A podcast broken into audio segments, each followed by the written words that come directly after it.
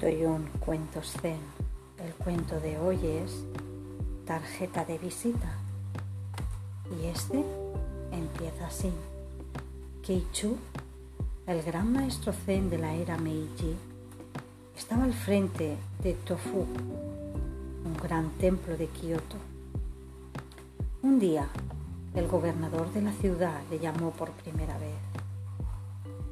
Su ayudante le presentó una tarjeta del gobernador que decía Tikagaki, gobernador de Kioto. No tengo nada que ver con esa persona, dijo Keichu a su ayudante.